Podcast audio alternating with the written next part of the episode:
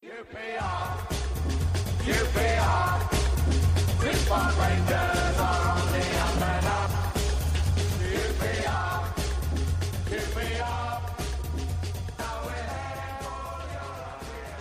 welcome to another edition of the QPR podcast, Open All R's. I'm Paul Finney, and I'm joined with Dunstan Bentley. Hello, Paul. Sorry for sniggering, but it, we know why I'm sniggering, but nobody else will have a clue. Um, Simon Hall, Hi, He's Paul. back. How are you? I'm all right, and Sam Jolliffe. Hi, you all right? Hey. Anyway, that, that was good. Enjoyed that. Now, Sam, just to fill everyone in, I'm in Barnet. Simon's in Hemel Hempstead, so he's really looking forward to renewing rivalries with his Watford friends on Saturday. Bless him. Sam's in Sheffield University, I believe, and Dunstan just has to be different. when He's in New York. I am indeed. I, I, I- have an empire state of mind. Oh, Empire State Human by the Human League, another one. So, um, how's how's New York these days? Before we talk about Rangers, Cold. It's uh yeah, uh it, it still hasn't worked out it's spring yet. So uh yeah, so it was snowing snowing the other day. Um it's still it's still here. Um and uh it's still early when QPR kicks off. But when it snows in New York, does everything come to a standstill? Oh good god no. No, they, Nice. they have like snow gritters and you know salt on the roads and it unbelievably it's quite well prepared. The trains actually run on time when it snows. Jesus, Simon, we need to move.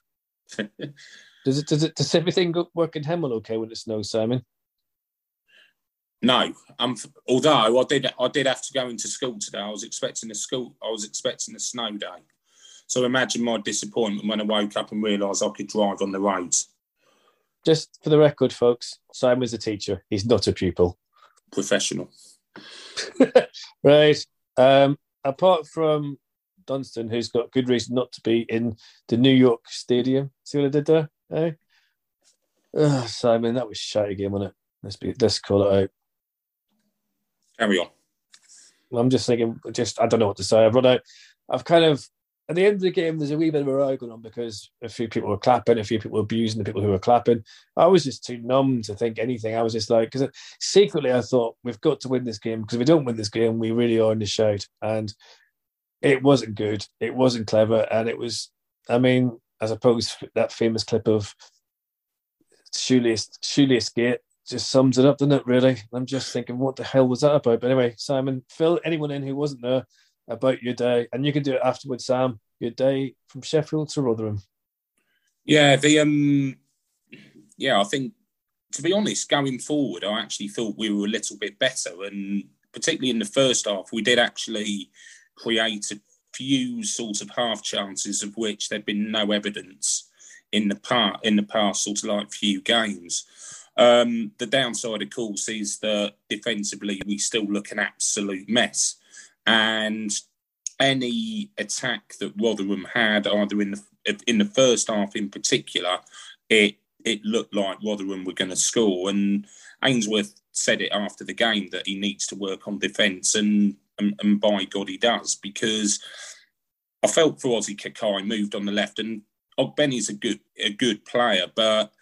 I, you'd all, it was almost like I'd do a mercy killing on Ozzy after 20 minutes. He was being done left, right, and centre all of the time. Um, Rob Dickie again's continued his absolute drop off in form, and probably from a very very low bar. That's that's probably the worst he's played.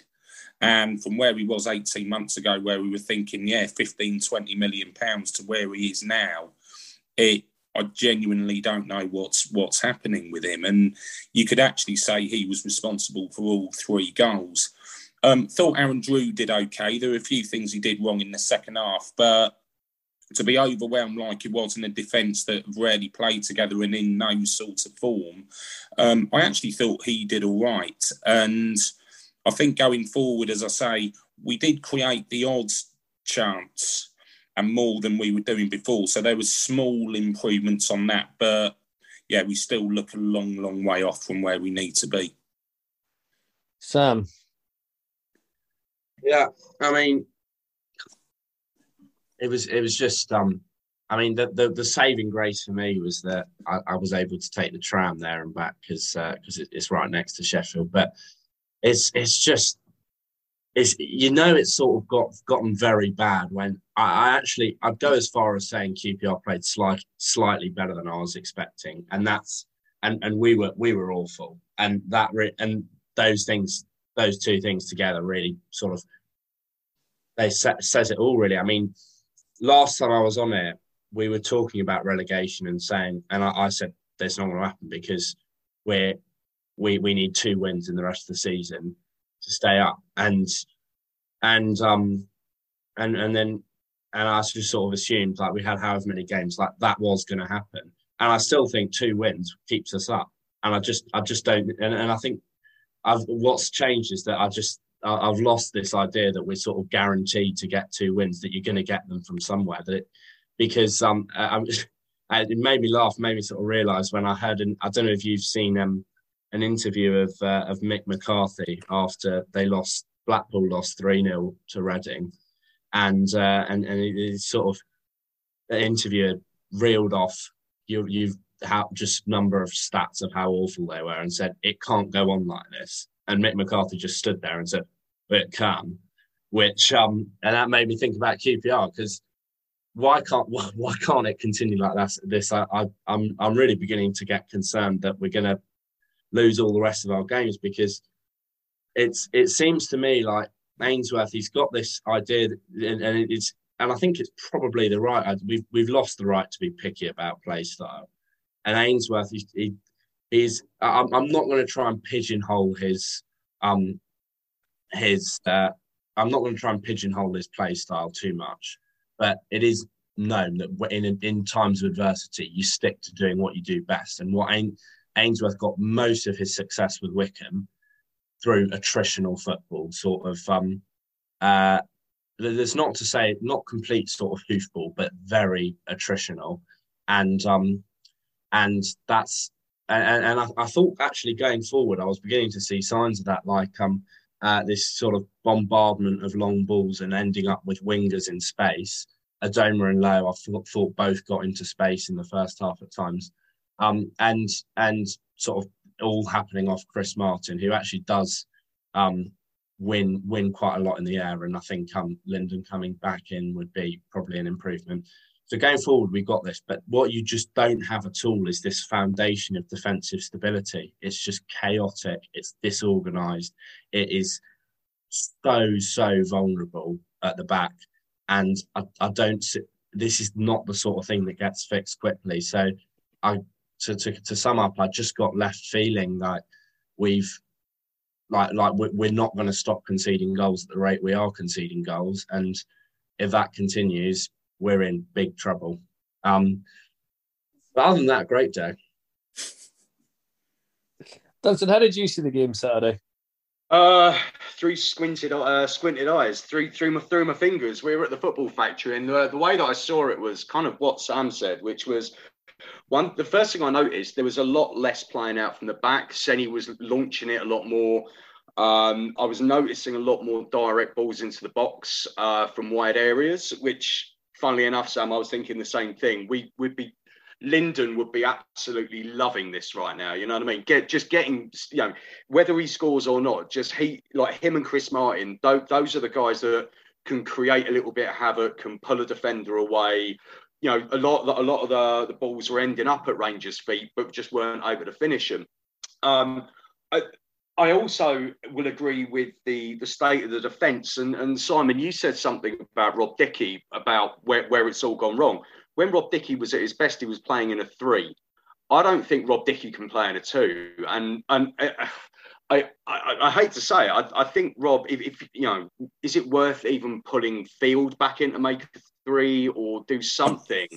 Or I think know, that's because obviously Sorry. Obviously, sorry. Obviously, the fullbacks, their, their fitness. If, if you had Paal and Ledge, you could at least play Ozzy as a, as Yeah. a right hand side of a three. But it feels to me that that Rob Dickie, and I, I totally agree, all three goals can be laid at his his feet, and and and I don't see if, if it's the same back four, or even if it's the same back two with with Dunne and Dickie, I don't see there being a lot more defensive stability. So so if and I know that uh, Ainsworth was asked about a back three and did say that he would consider it. We obviously would need a Balogun or a Clark Salt or a Kakay to be able to do that. And until then, we're sort of Yeah.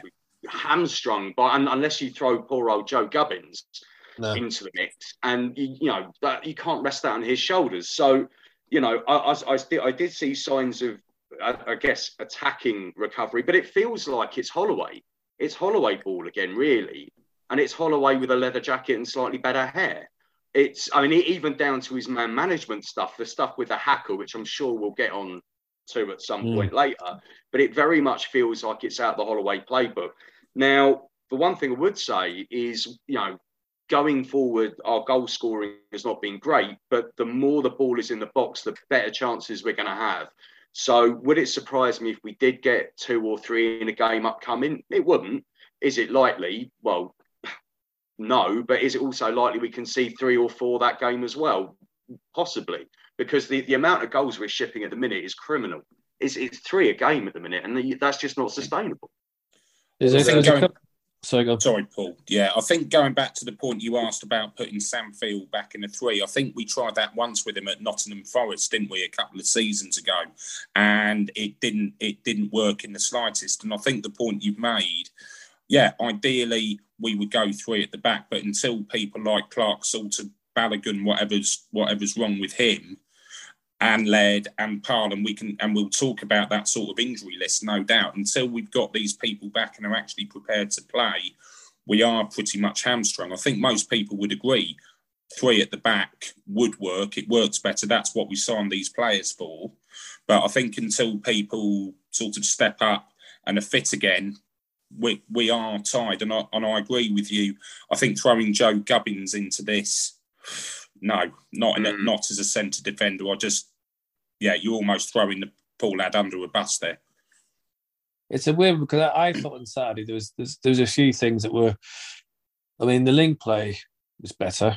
Um, the the movement with the ball, we looked a, a lot more direct and knew what we're doing. But when we got when we get counter attacked, it's um it's just ridiculous how we crumble. It's you know it, there's no there's no thought process. The team just comes at us and we just like that one where um you know he's tying his shoelaces. I mean that that's one side of it. But the other side of it is there's too many games where you look at the ball going that side of the pitch or the other side of the wing, and we, we're following in mass rather than holding your position and trying to cover the keeper and cover your position. They're all running towards the attacker. And you, you've got an attacker and maybe four defenders, but then you've got three players in the box. And it's, it's it's just like we've forgotten how to play football. We've forgotten how to defend.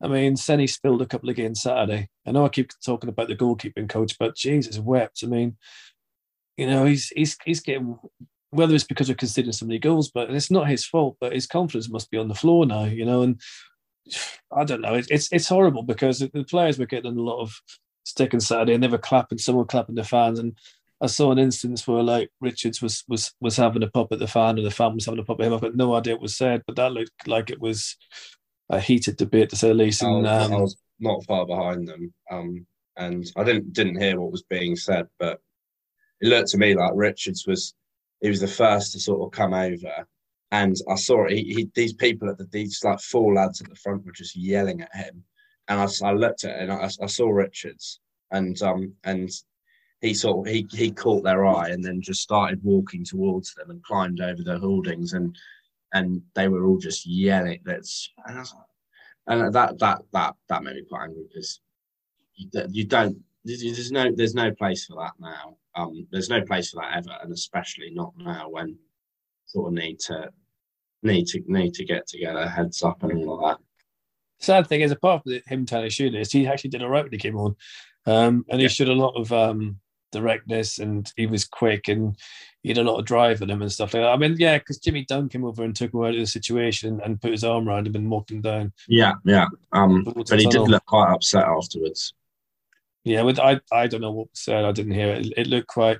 Don't like saying that. that Simon, you know what I'm going to mention? Preston and Wimbledon many, many years ago. Yeah. Um, and fans were God. fighting. I don't know if you were there, at Dunstan as well. Yeah, days, I was I was at the Wimbledon game.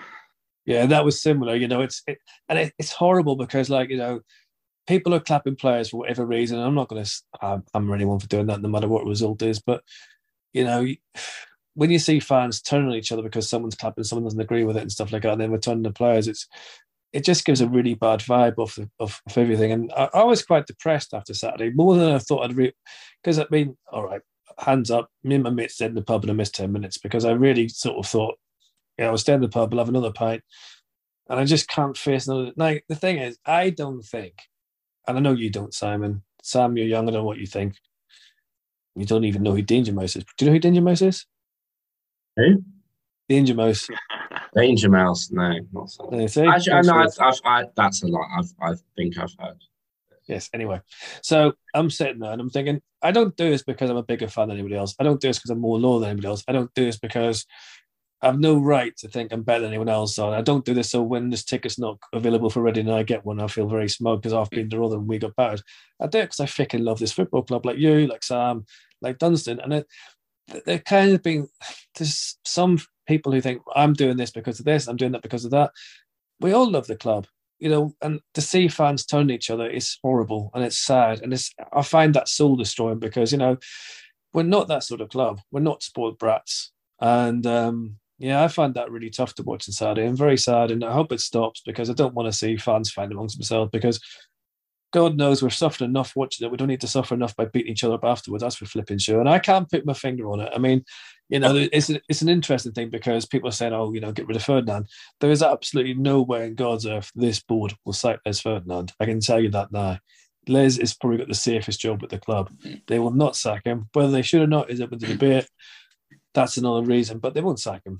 He's very close to the board. Um, but if I was him, I'd be looking at that league table and I would, with Lee Hoos, probably call a fans form and take it on the chin, and they get a lot of respect because something needs to happen. Because what's what we've got to worry about, even if and if we do stay up, which hope to God, please God, we do. Next season, if this continues, we'll be down by Christmas. There's, there's something deeply wrong. Do you know what I mean, Dunstan? I mean, am, am I over exaggerating? Am I over egging it? I don't know. What do you think? No, I, I, don't think you are, mate. And I think that that's been part of the realization. Like when, when I when me and Sam watched the game in New York, it, we were flying, right? And mm-hmm.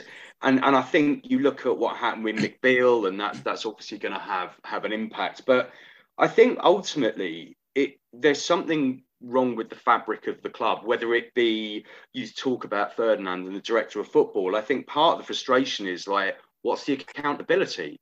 You know, what what does success look like for Les Ferdinand? What does success look like for Chris Ramsey?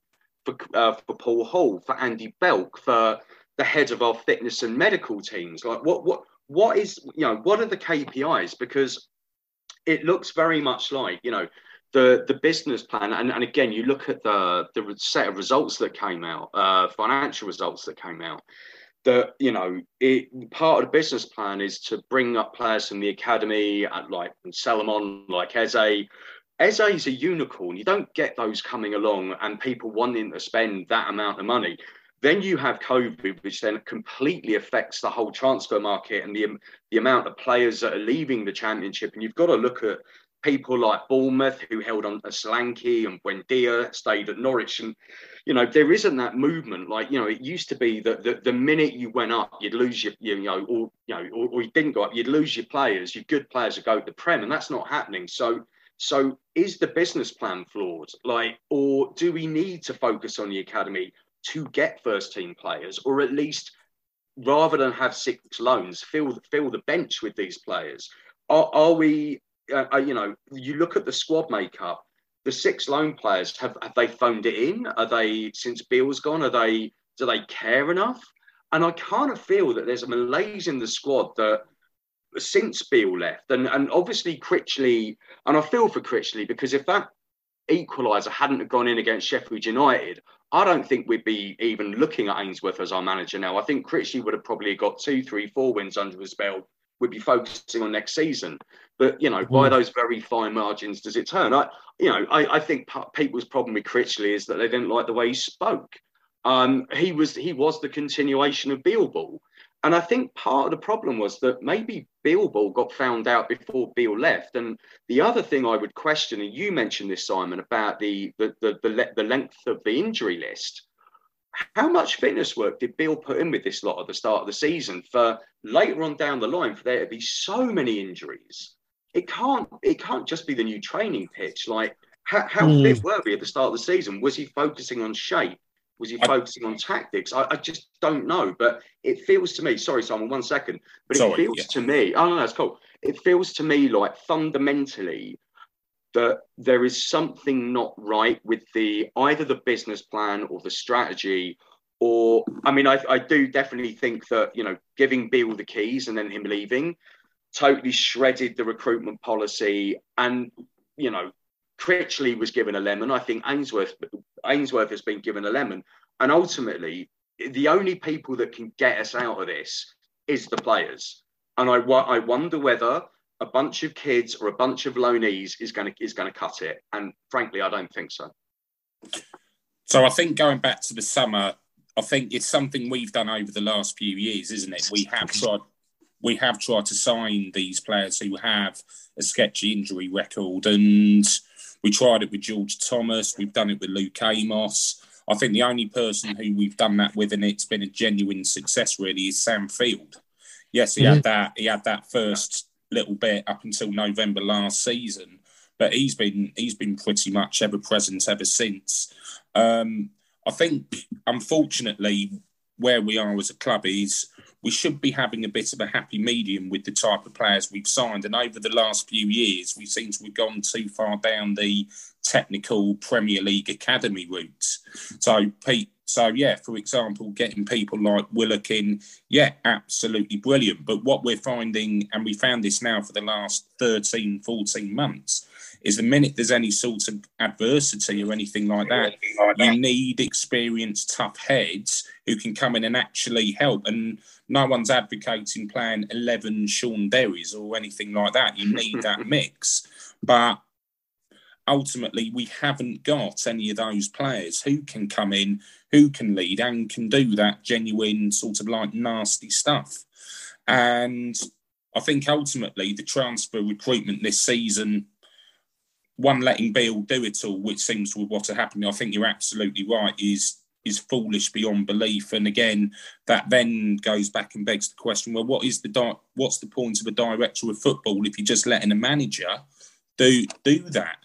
Um, we've seen it's all gone wrong. Yes, you mentioned Dunstan about have players phoned it in under phoned it in since Beale's gone. Only they know. I mean, you can look at the evidence and yeah, it looks quite damning, but only they know in their heads whether they're upset, they're sad, or whatever, and they've just ended up phoning it in. I mean, you mentioned it as well. I have to say a penny for Neil Critchley's thoughts, having watched those first two games, because to be fair, to be fair to the bloke, I think that's just proved that he wasn't. I think we knew this anyway. He wasn't the problem, but seeing what's happened now with Ainsworth, who is a real motivator, or his thing from Wycombe as being a real motivator, it's not made a it's not made a massive difference. I think the one thing though going forward in the summer is that at least Ainsworth is going to know the type of unpolished gems in League One or something like that that he knows and he can bring in to bring that steel. I think Ainsworth knows what he's got himself into. He knows that there's no strength, there's no toughness behind that side. And I think ultimately for us, it isn't throw everything out and let's, as I say, go for 11 hard men or anything like that. But we do need to get the mix a damn sight better than we have done this year. Do you know Yeah, what, um, Simon? What what what was funny was um, watching Chris Martin's first game, like when he came on loan. He was exactly what you're talking about that we don't have in the squad. He was a complete bastard. Yeah. He was get he was getting in faces. He was Yeah. he was leave, leaving a foot in on the keeper, the centre half. He was in the ref's face, like, and, and it was like, it, it, why is Johansen not doing that? Because he kind of was doing that when he first got here. But there, there's your captain and your leader who seems to be very quiet on the pitch. Mm. Whereas your lone player, who's like a 34 year old experienced centre forward, he's kind of doing that and he's leading literally from the front. And it, it, it feels like, you know, what? why is Steph not grabbing hold of this squad? Like, who J- Jimmy, use Jimmy Dunne. He he's a Yeah. talker. Do you know what I mean? Like, and, and it just feels like there's there's no lead. Like, uh, one of the things I think Ainsworth needs to do is find out who that who he can lean on in that squad, in the same way that Warnock did with a Derry and a Hill. But and I think that's what he's trying to do with the haka. Oh, that haka thing he's already explained is just to try and see people who are going to buy in, who are going to be these sorts of people. And I think the point you made is absolutely right because you look at Jamal Lowe. You think Jamal Lowe, when he started at Reading in that Swansea game, he looked lively as anything. But in the subsequent games after, he, he looks an absolute shadow. He looks an Right. absolute shadow of his former self um, and just essentially just trotting around the pitch disinterested. And that goes back to that sort of whole idea of what's going on within what's going on within that squad. And as I say, I feel for anyone, any manager coming in, trying to work with that at the moment, because I think we, it is, I have to say, almost unsalvageable for this lot. And this summer's going to be a massive, massive change and a rebuilding job. again. But that's the trouble, isn't it? I mean, sorry, Sam, I'm going to come to you in a second here. But like, there's two things I want to pick up. When you say about the transfer that have come in, but Les and, and others were keen to point out that they discovered Powell, they discovered Laird before, you know, before Beale did, when Beale was being touted and he was, oh, well, we knew about Laird, but Warburton didn't want to sign him or, um, you know, because he didn't want to play youngsters or this, that, and the other. It's just kind of like, and then all the youngsters that, that he was accusing of not playing, we got rid of. You know, it just seems. And then going into the haka, what what struck me about the haka was you've got Chris Ramsey, Les Ferdinand, Paul Hall, and various others that have been there for quite a while who know the players. They should know what the players are like, and they should be able to go to Gareth Ainsworth and say, "Look, this haka's a great idea, but just let you know, this one's got this, this one's got that." They've been there for years. It's not like he's come in and brought in new staff. This is, and I was watching the haka thing, and I get it, I understand it, and it's fair enough that he's trying something different, and people are going to knock it and take the piss, and that's fine. That's up to them. But and I can see what it's doing. But he, that's why you've got the, the the development staff there, so they can be on on. I don't know. Am I saying it wrong, Sam? Does that make sense? Do you know what I mean? They're already there. They should know the mentality of the players. Well, I mean, the thing with with the with the haka, I, I saw, I thought, I initially saw the sort of a twenty second clip taken out of context, and I was like, "What is going on here?" Mm. Um, I was like, "This is this," is, and I I think I, a lot of people probably watch the. I mean, all you need to do is look at viewing numbers and whatnot to see that a lot of people watch just Yeah, the, just a, the 20 second clip out of context. And I think when I watched the whole thing, I, I, I thought, well, it's it's uh, it's unorthodox. It's, it's that's that's obvious. But I think if you'd spoken, if you'd like, if, if we'd recorded this, um, uh, just before Ainsworth, or just before Ainsworth had been appointed, yeah, when it was just still Critchley, when it was maybe after those two home defeats, we'd be saying that sort of tear up the book this nothing's really going to work on this this lot. Like we, we need to just go basically crazy and go for some of the most bizarre out there um, uh, ways of ways of trying to get get a tune out of them because it's just it's been a downward spiral for quite a while now. So I, I really and I, I really don't blame Ainsworth for, for trying to go down a different route and and um yeah, but I mean it's just a shame we went on to lose to Rotherham, but I, I, I don't. I mean, I- I'm not massively, not not a big, uh, not a big rugby union fan myself, so I, I, I can't I can't say I know too much about it, or I'm I'm too big big haka man, but. I, I- don't I don't see a massive issue with it, and I just I just think it's it's something something that will uh, result in me coming back, well anyone coming back from a QPR game saying, well, they put 100% in because I've, I've, I've not thought that in quite a while. Maybe Sheffield United. Who knows? The, trouble is, I mean, the, the haka itself is it's it's fine and dandy. Like Holloway took them to the ballet, if I remember rightly, and um, was it Holloway also took them to a military base, and they, they did all that malarkey and things like that, and, and, and no doubt players. And Warnock did some pretty weird things as well. All managers do it, and there's nothing wrong with that. I mean, but it's just a shame that they're having to do this um, team morale, team building, rely on each other. So, I mean, when they've got experienced people though who should have, we're supposed to be balancing. We, I remember when they've come on the pod, they said we do a proper check on players before we sign them, but we're not clearly checking their flipping injury records. That's for sure. What do you that think? again goes back to what I said earlier about I think with the business model we we've tried to sign people who are have those questionable injury records, but have potential to be good players, as if the sort of healing hands of our physio will have some sort of like Lourdes like Lourdes like effect that no other person with medical science can do. But I think the aim, I think the aim there is the aim's there. But as I say, this season it's it's just not worked. It's just not worked, and you're always one or however one or two bad transfer windows away, particularly in a situation with us where we don't have that much money, where things are gonna where things can go wrong. And we found this season that, that that's exactly what's happened. You look at the January transfer window when we were in the playoffs, the loan signings we went for and the disagreements there. What we've done in the summer now, what we've done in January. That's now three transfer windows in a row where I think the model has gone wrong. And I think you're right.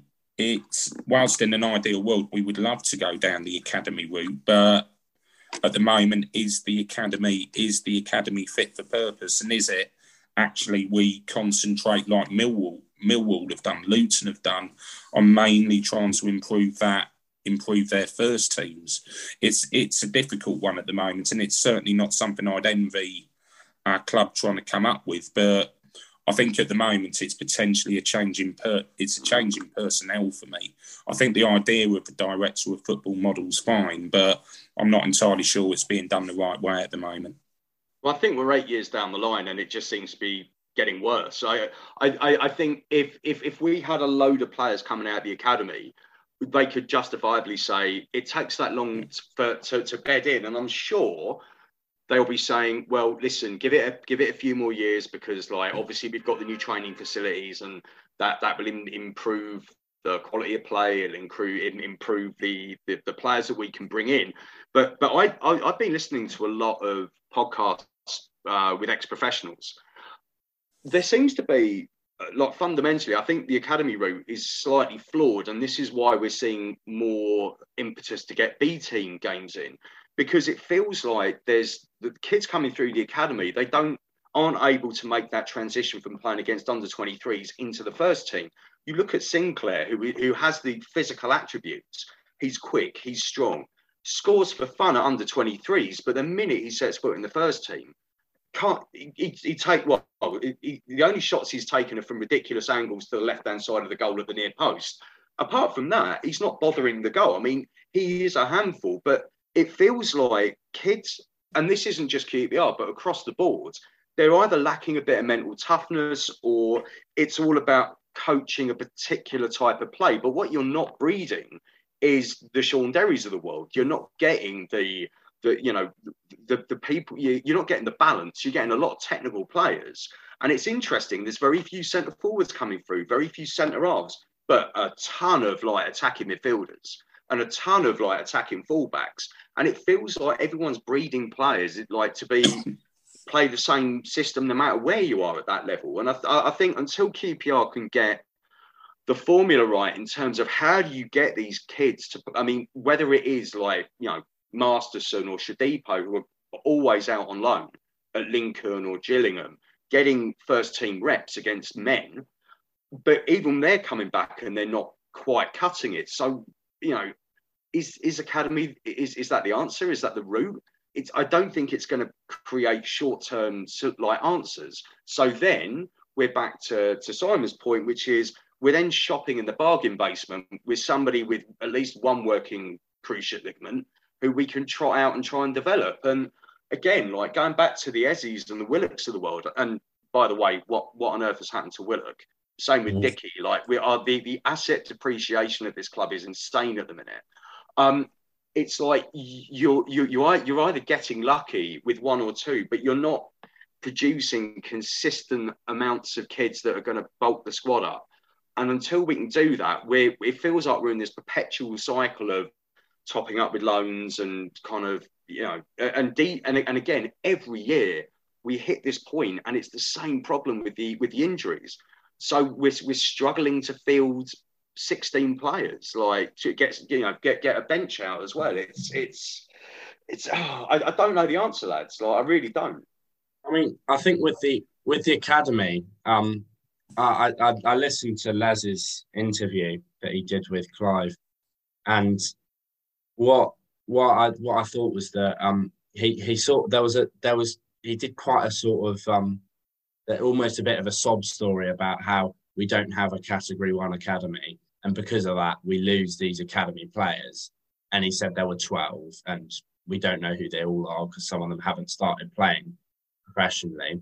And the, the the only one that I know off the top of my head that's a, a part of that 12 that has been poached out of our academy for a combined 750,000 pounds is Harvey Elliott who played pretty much all of Liverpool's 7 0 win at the weekend. So, uh, okay, yeah, maybe maybe we have good players in here. But it, what it seems to me like is that they, that he's just sort of persisting with this idea, even though he knows, he said it, but when you don't have the Category 1 Academy, it's very hard to, to without that, to create a path to go to the first team. You're going to basically have this issue that as, any, as soon as anyone's any good, they're going to So go. that's a that's a flawed somewhat- business model. they're going to go somewhere else. It's and it's a, it, that's a, exactly that's the point. And it, I think I think the issue is there's this sort of romantic idea of we've got to have these kids who've grown up in White City playing for QPR, and and that's that, that would be great. That would be lovely. But I think there comes a time when you need to be realistic and need to say, is it worth putting all this money into the academy when we're occasionally going to get good players and they're going to get poached from us for, for peanuts? So I, I, I really think there's a bit of an issue there with this sentimental connection to the idea of an, academy, and I love the idea of an academy. And I also, for what it's worth, I really I love the fact that we've got someone we've got an academy kid who's now, even though he gets stick every week, is playing week in week out in um in in Ozzy Kakay. But need to sort of look at where you're putting the money, and if if you're putting money into the academy and you're not getting anything out of it, and you can admit that you're not getting anything out of it, and you know why that is, then you've got to say that's poor decision making. But but Sam, what one thing about that academy, right? If if that academy is able to churn out, say, twelve players and get a hundred grand a, a, a pop, sell them out into League One, League Two, and I, you know, I'm just plucking figures out of the air, then that is potentially giving us 1.2 million to invest in the first team. So we don't necessarily have to create 10 first team ready players, but league ready players, players Well, that not- somebody might like, someone, someone like a Cole, uh, I can't even say his bloody name, uh, Kpekawa, who we had, who went to Barnsley a while back, right? And, and that's the thing. Like I understand that there is going to be leakage because of the the the is it, is it FPPPP or whatever it's called the um, EPPP. E- yeah, that. There's going to be leakage out of the system, but there is surely going to be enough talent generated to at least generate some money for Rangers. Because look, looking at those those numbers, and and I, you know, I was Paul, I, I was laughing at the um the pod you did with with Lee Hoos about and and Piegate, um, because ultimately that isn't going to solve the problem, right? Selling an extra few pies, ain't you know, the the the, the, Unless you're Kevin main Preston. right, but the main revenue stream is going to be it's match day and it's playing staff, right? It's the the whole point to this model is you have to sell players. Now we didn't do it because we gave it a go. Unfortunately, every single one of those players that we could have sold, as we talked about already, has they've devalued. So you know, realistically, how much would we get? Do you think for Ilias? Seven, Three, four. maybe. Five. Yeah, right. I mean, five, five is yeah, five feels about right. I mean, we were talking about ten to fifteen, like what season and a half ago, Uh, Mhm. and and this and, and this is even before he's been at an Afcon and a World Cup, and he's actually, you know, got some minutes. But but do you know what I mean? Like, and then you look at Rob Dickie, he was being talked Mm. about as like the next centre half, like going for ten million. You'd be lucky to get one million for him right now. Like Seny, Seny's concentration has gone, and he he is not the keeper that we thought he was a year, two years ago. I'd be amazed if he went for a couple. So when you look at it like that, we're either going to have to sell half the first team squad to make the books balance, and then like sort of pick pick up frees here and there. It's not overly. It's not building for the future. It's kind of running to keep still in in some aspects. And I think we're we're actually seeing the um, I guess the root cause of that now. Like we're we're, we're in trouble for that reason. We're we're sort of now going backwards a bit. I've Yeah. often thought that I've thought it for a while that what we have at QPR is a strange scenario where the youth team is above the first team, as in staff, um, who calls the shots, what's going on. It's very much geared towards the youth, which is fine, but you can't really get the two confused, and you can't have one overlapping the other either. They've got they're separate identities. You've got to have people purely focusing on the youth and getting the youth through. And I mean, I, I, I love having the QPR youth team, and I think it's brilliant. But the Premier League and the greed is, is and teams like Chelsea and that have really fucked us over. You know, the chances of us finding those gems and holding on to those gems are really difficult, really hard. So you've got to get, you've you've got to. I mean, maybe we've got to have to think about it. And then re-establish ourselves, and then when we can afford to go to category A, category one, whatever, we can do it then and do it properly with a dome and everything else with a new training ground. But at the moment, we seem to pay millions and millions and millions of pounds and not getting much back.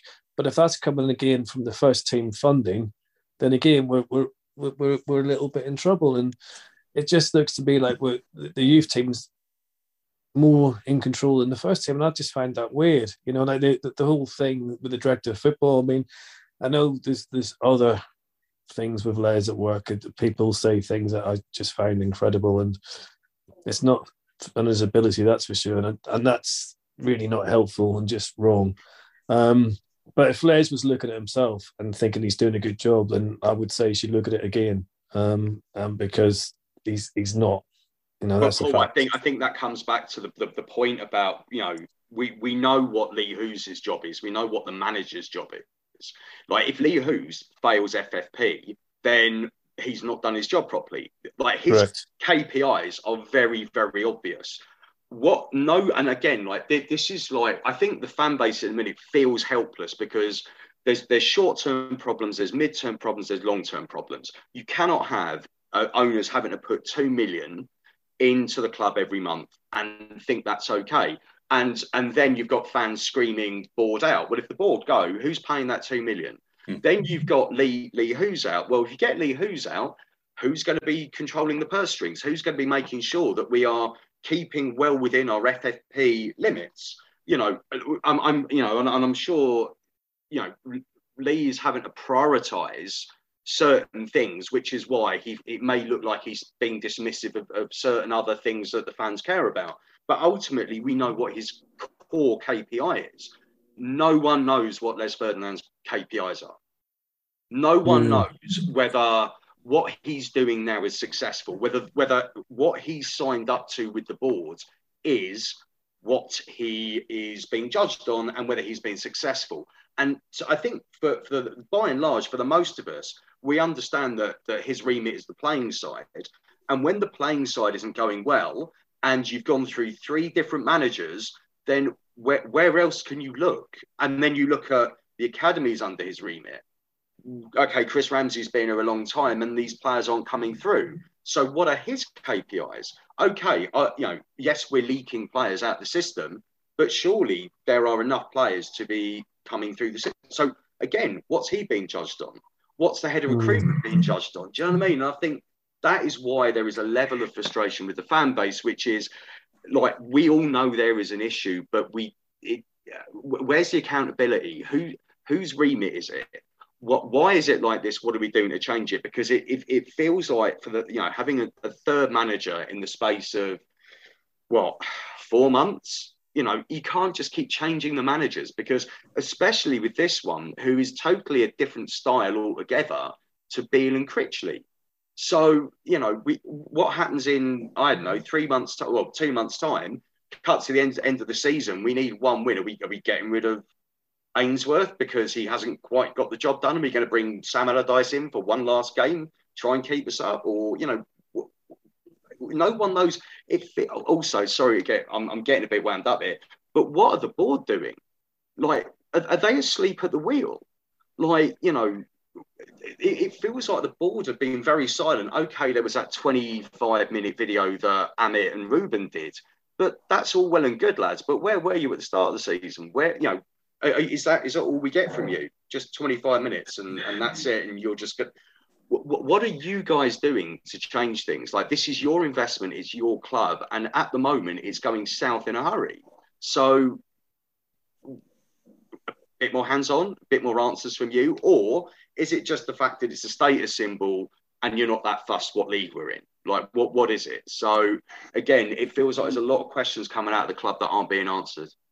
I, I personally think they care. I think you, you could argue that maybe they, they that they're letting people get on with some jobs in some areas and others and not in other areas and not I, I don't know. Um, um it, it just seems like Britain's nicest human being and you know it, it I don't know. It's it's it's so difficult because we're, we're passionate. We love it. And I'm not saying they don't of course they do but I understand the feeling someone to sleep the wheel. It does feel that we're drifting and we're drifting very bad and then if we and if we do survive and it is an if now there's no point in us saying we've got too many points we, we should and we are and we have to realize we're in a dogfight now um, and we're a little bit unarmed you know and for next season, if we finish this season and you look at next season, season tickets are going to suffer.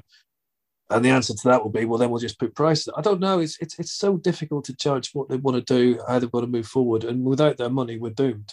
But if we go to League One, I don't know. What do you think, Sam? I mean, you're, you're the young one. Give us some hope. Sorry, mate. But I, I honestly think if we go to League One and you look at what the Wednesdays and that, that league at Sheffield United, it took so long to get out of it. And it just scares me Jesus, though, to be honest with you. Yeah, I mean, I suppose um, there's no use hiding from the fact that we, have all seen the accounts, and um, without any of us being financial experts, you don't need to be a financial expert to know that if you go into League One, the decreased TV money, the decreased ticket sales is just it's gonna it's gonna be a bit of a disaster financially. I suppose I'm I'm a bit less I have a little bit of a different complexion on it because I, I I wasn't alive. Well, I was alive, but I was not um paying attention last time. Um, uh, QPR were in were in League One, so I'd, uh, part of me would like to go to all the grounds.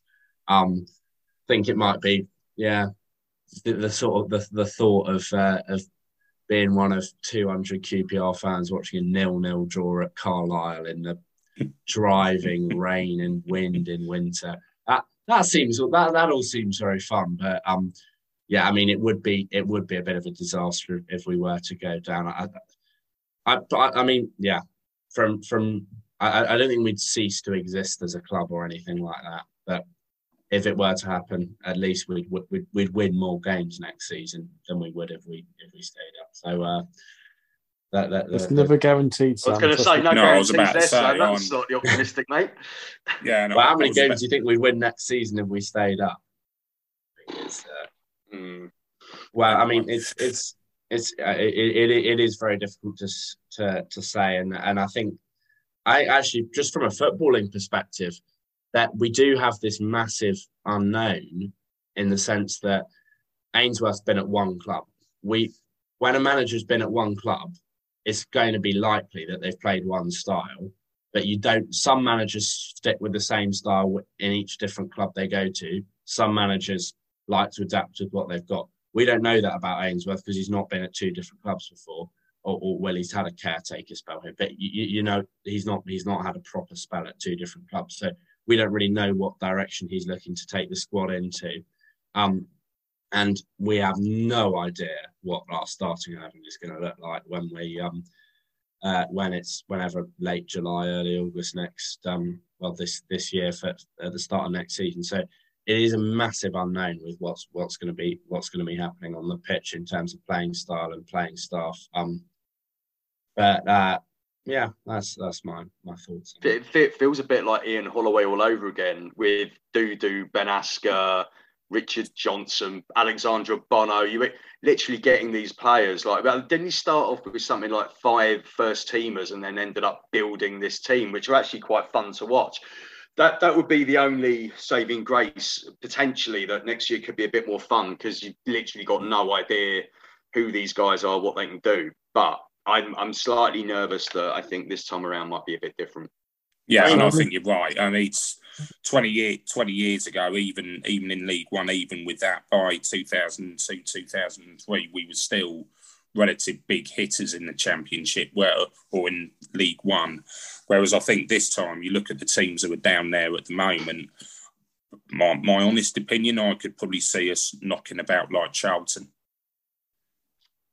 Yeah, yeah, that'd be a I'd- I'd disaster. I mean, I mean, here's here's the um here's a question to to, to everyone else. I mean, um, whoever whoever wants to answer it is, um, do do we think that there's some sort of consensus in the club that if we get relegated, Ainsworth is the man for League One, or do we think that if, hey, if we were to get relegated, they'd change again?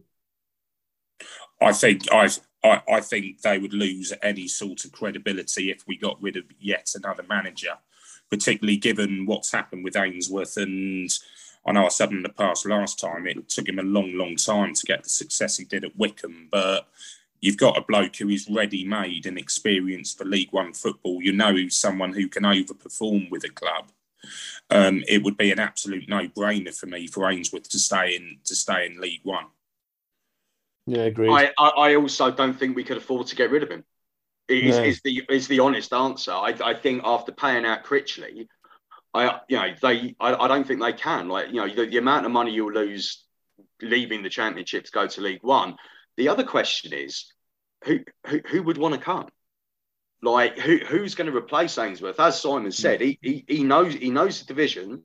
He, he knows what it's like to get in the playoffs. He's you know, um, and he also knows players at that level that could help him do that. So so I think if if the, I mean if the club were to get rid of Ainsworth, if we did go down, that would probably be one of the most stupid decisions that they'll have made in their tenure.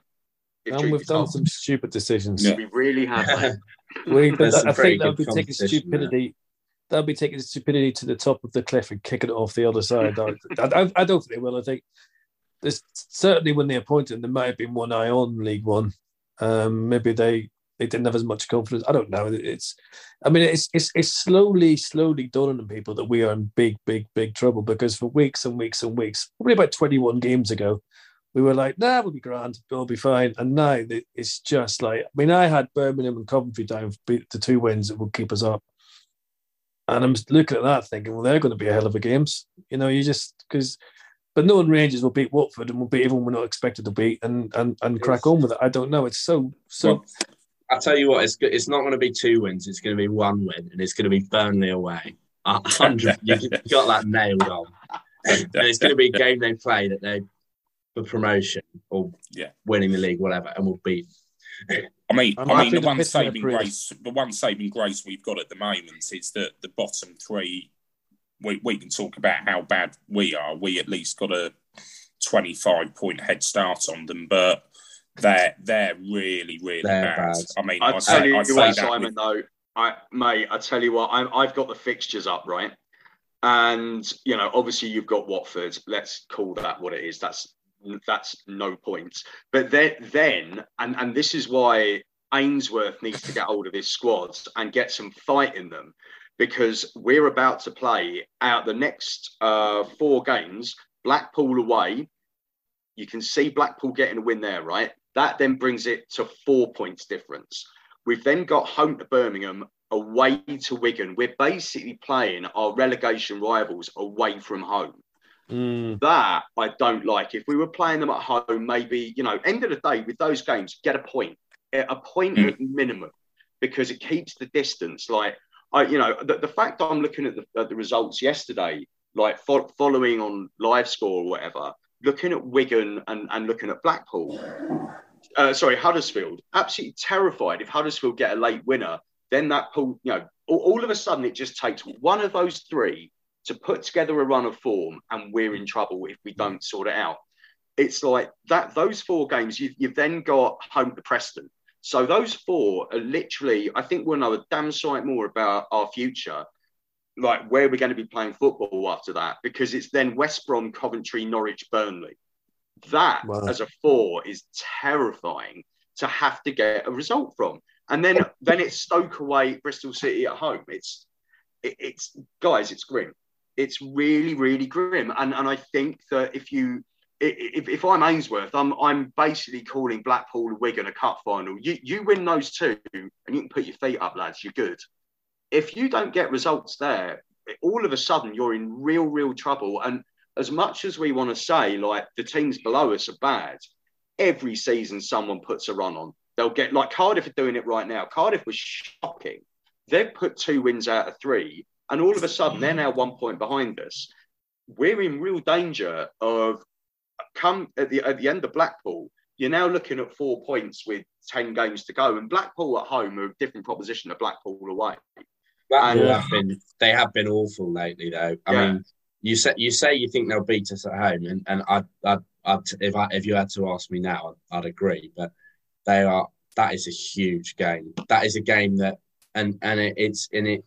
It sounds almost considering how we're playing at the moment. It almost sounds arrogant, but it's a game we can actually win. I think, and I mean, it, I bring back to the Mick McCarthy quote I said I said earlier about when he got asked about it can't get much worse, and it, it they're they're in a proper they're in a proper state, and that's a huge game, huge game, and uh, So Uh, I've got yeah. two words for you, mate. Two words: Josh Bowler. I was thinking the same. I was thinking the same. Um, but there you go. There you. you go. That that's that's. This Josh is massive, massive, and um, and we'll, we'll know it, we'll know the result this time next week, and um, it's a bit of a scary thought. I think. The tr- The, the trouble is, my worry, and this, oh, like, listen, I don't want to make this de- depressing this podcast, but I think we're already there, so it's happy days. Um, and happy days and depression, that's a contradiction to itself. but the mistakes we make, we're giving anyone a chance that will worries me. I look at these teams and think, well, they're, they're absolutely diabolical, that there's no way. But then I look at Rotherham, we made flipping your man looked like Pelly on Saturday, and we know that he's crap. Um, Hugo, do you know what I mean? Ah. And we did. We made him, you know, he, he We battered made him us. look good. He's the only. It, uh, correct me if I'm wrong, but I think he's the only player to score 15 goals in a season for us since we got Right. relegated to the champion eight No, years that's ago. right. true. I- Yeah, and I was, I do you know, thought Hugo got I was way actually- too much grief. I was actually getting a bit. I was getting pretty annoyed because it, it j- first sort of ten minutes, he was get he got they booed him when he came onto the pitch and everything, and I thought fir- I didn't really agree with that because as I said, I think he got a bit too too much. Stick. That's a fair point. I didn't And think then- that's and he got he got he got he he wound up Jimmy Dunne and, uh, did something like this it, that was pretty annoying, and I, and everyone was just yelling at him. I was, I was just thinking, no, no, no, no, let's not start antagonising. Do not do that. Do not do that. I was just he faked the I was, fake. I was there with my dad, and, and I was I was just shaking my head, saying, "This is going to literally thirty seconds, like thirty seconds later, right in front of us." Hugo scores his first goal in about six hundred years. he? Um, I think he faked the that he was hit in the face by Jimmy Dunne. I think that's what he was faking. I think that's why people getting annoyed with him because he made a Yeah, yeah, yeah. I mean, he was doing something pretty annoying, but it it, it annoyed me. I, I was like, to be fair, as much as you hate it, if you're in a dog fight, you have to. Dark arts have to come into it, and maybe Yeah. we're being too nice. Maybe we're being too. To, Paul, to be Well, fair, mate, we, we, we, we go into a dog fight. We haven't got any dogs. That's the problem. Mm. Like we we we we literally we we were saying Chris Martin only won. But do you see what Rotherham did though before the game? They made Hugo captain like Mm. for the first time. They they knew what they were doing. And then when Washington came on, I thought, here we go. Yeah, Um, I was surprised he didn't score. Yeah, yeah. That's, a, Well, that's, didn't, a- didn't you didn't you that's help as good as a win the in my eyes. Did he set? Sorry, was Didn't did he he set set- up the third? I don't know, Did he? Rob Dickie set up the third. well, yeah.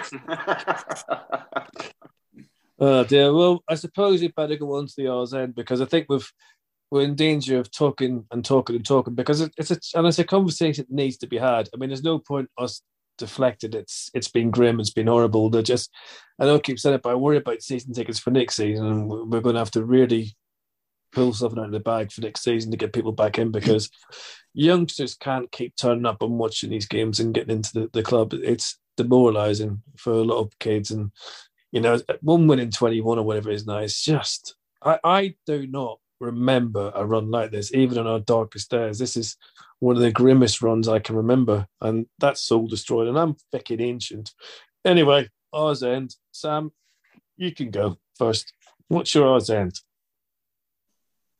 Ah, You don't have to have one, but you know, you can if you want. no, no, I, I think I think I, I just I sort of think just uh, just get behind the players, get behind the team, and, and it, it sounds it sounds sort of uh, it sounds cringy or something, but I think whatever whatever you think of, of what's going on now, like there's creating creating a sort of toxic atmosphere in the club doesn't help anyone, and yeah, I, I just I just think like even even if you don't even if you don't think um even if you even even if you think we're sort of we're, we're toast and it's it's all over, just just get behind the players. You never know, and um and yeah, try try and go to a game with a smile on your face, even if it's forced.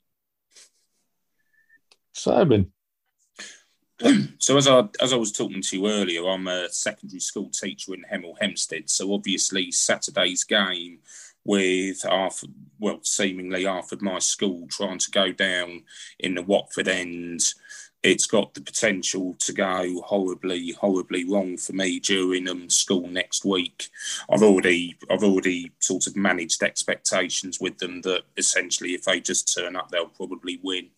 But just for the sake of my week next week, lads, um, please, please don't lose.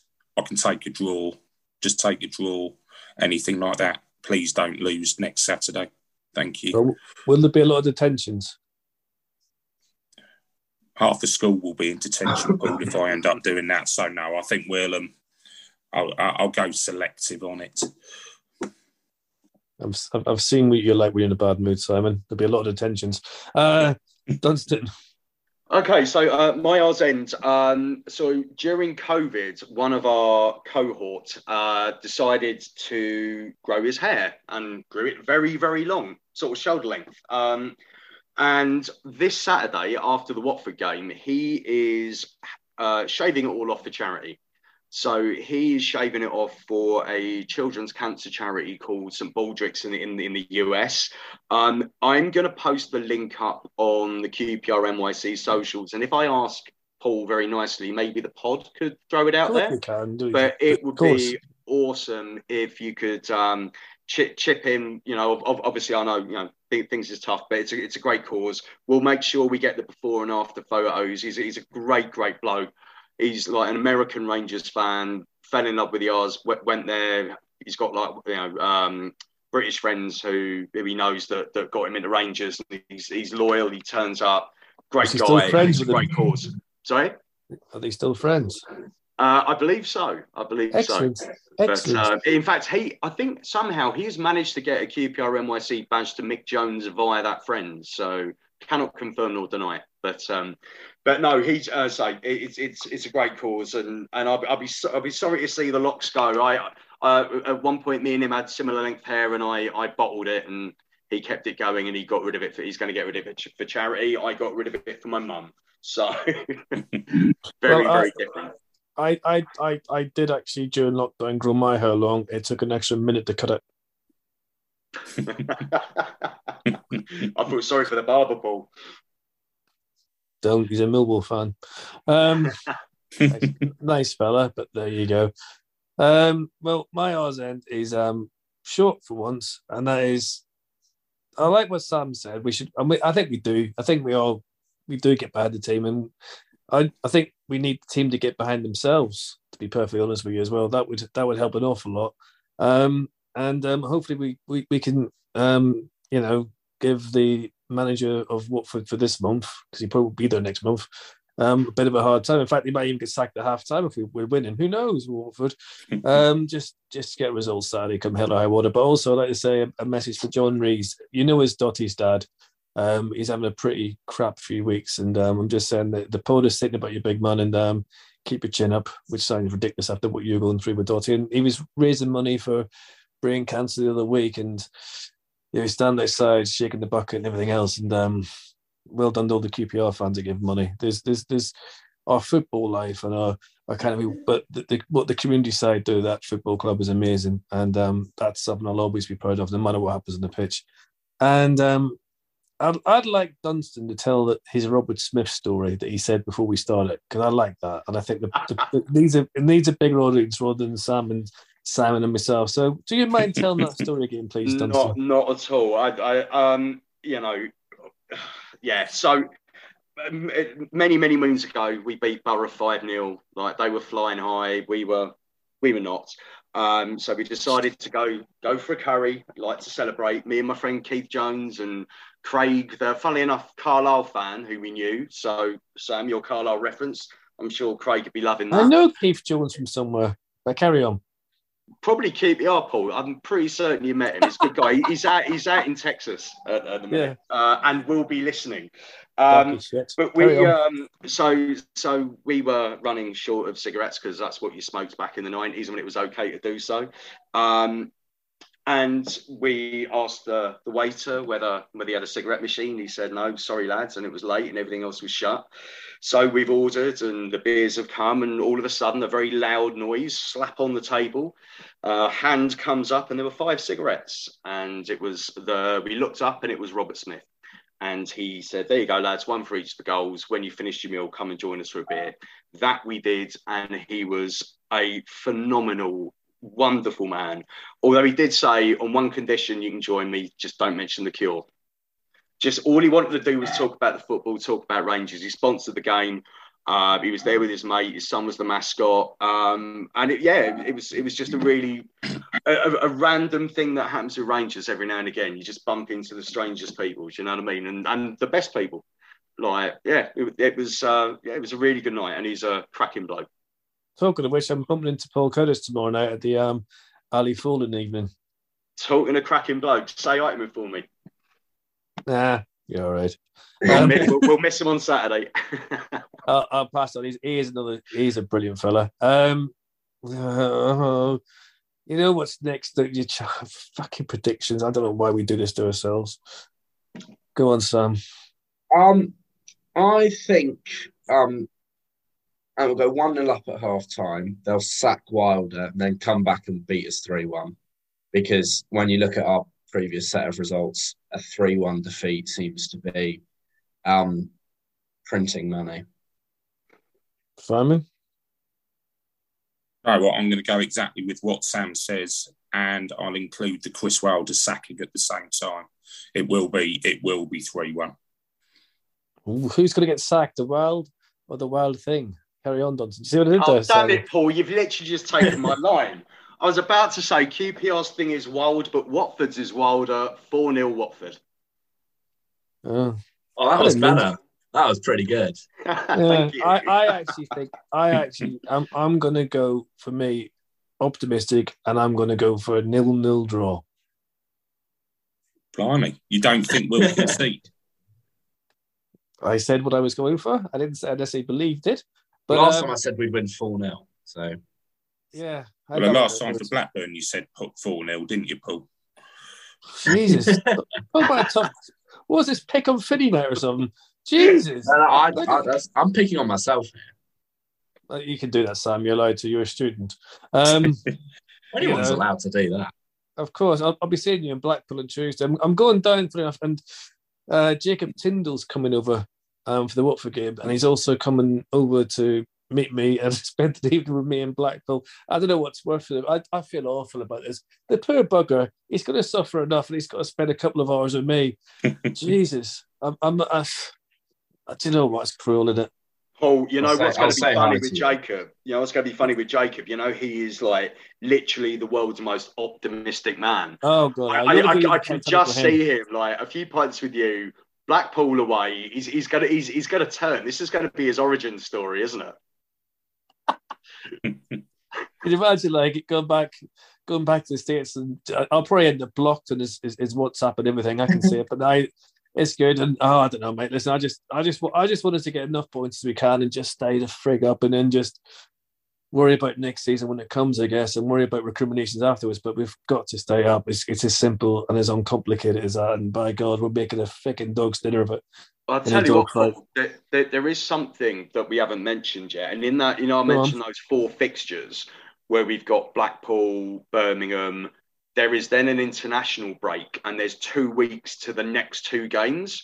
Now, if Ainsworth can, you know, if, if he can spend two weeks getting that that team ready for that Wigan game, Like, obviously, you know, you Mm. look at the Critchleys of the world, like, not really that motivational manager. I wonder whether that international break is going to be maybe the turning point and he's going to be able to get hold of those players talking about that buy in. He's got two weeks to work. He's got two weeks to work work with them. You never know. You might end up getting a fit Taylor Richards, a fit Lyndon Dykes. You know, you've got players to come back into the squad. I do wonder how important that international break is going to be for us. Do you, do, you, do, you, do, you want to, do you want to laugh, by the way? uh, Talk about the international break.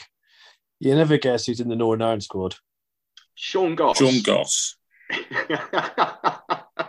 I could not believe my fucking eyes.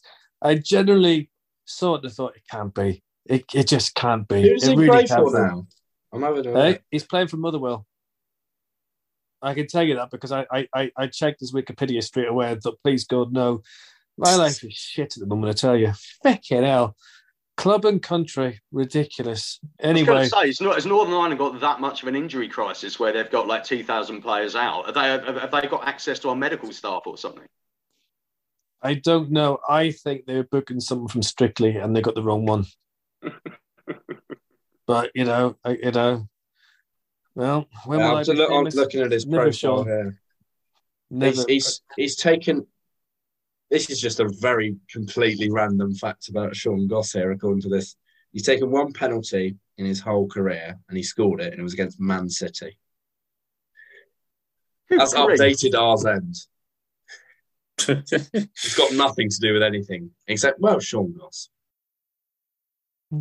okay. QPR legends, Sean Goss. Oh I'd rather yeah, talk, I'd rather talk Matt Goss, I tell you. Anyway, never mind. It's the end of the podcast. Sam, thank you so much for coming on. You've been brilliant, and um, I look forward to seeing you um, in Blackpool. And if you want to rescue Jacob, please feel free because he'll probably be crawling behind me begging for mercy. He doesn't want anyone to talk to him. Uh, Simon, as always, I'll see you. On, well, I might see you. You going Blackpool or school night? Uh, sadly, work gets in. I've got a school game after, and yeah, I can't leave. Yeah, can't get up to Blackpool from school, so got to give that one a miss, which blatantly means, given all the away games I've been to, that's a nailed-on win. Dunstan, do you, are are you going to be watching that at home or are you going to be watching that in the factory? No, we, we, we've actually got, um, it's going to be our biggest turnout of, of the year. We've got, um, so like, again, during COVID, we had people who couldn't come because they'd had extra kids or they moved out of state. We've literally got a full house apart from Paul Curtis. Like, it's going to be the biggest turnout. So you never know. Hopefully, it will be, uh, you know, yeah, misery loves company. So, yeah. And there you go. And that is the title of the podcast. Sorted. Guys, thank you very much. And I appreciate you coming along. And let's hope we get a win Saturday because God knows we need it. And a win on Tuesday. Come on, Rangers. Don't let us down.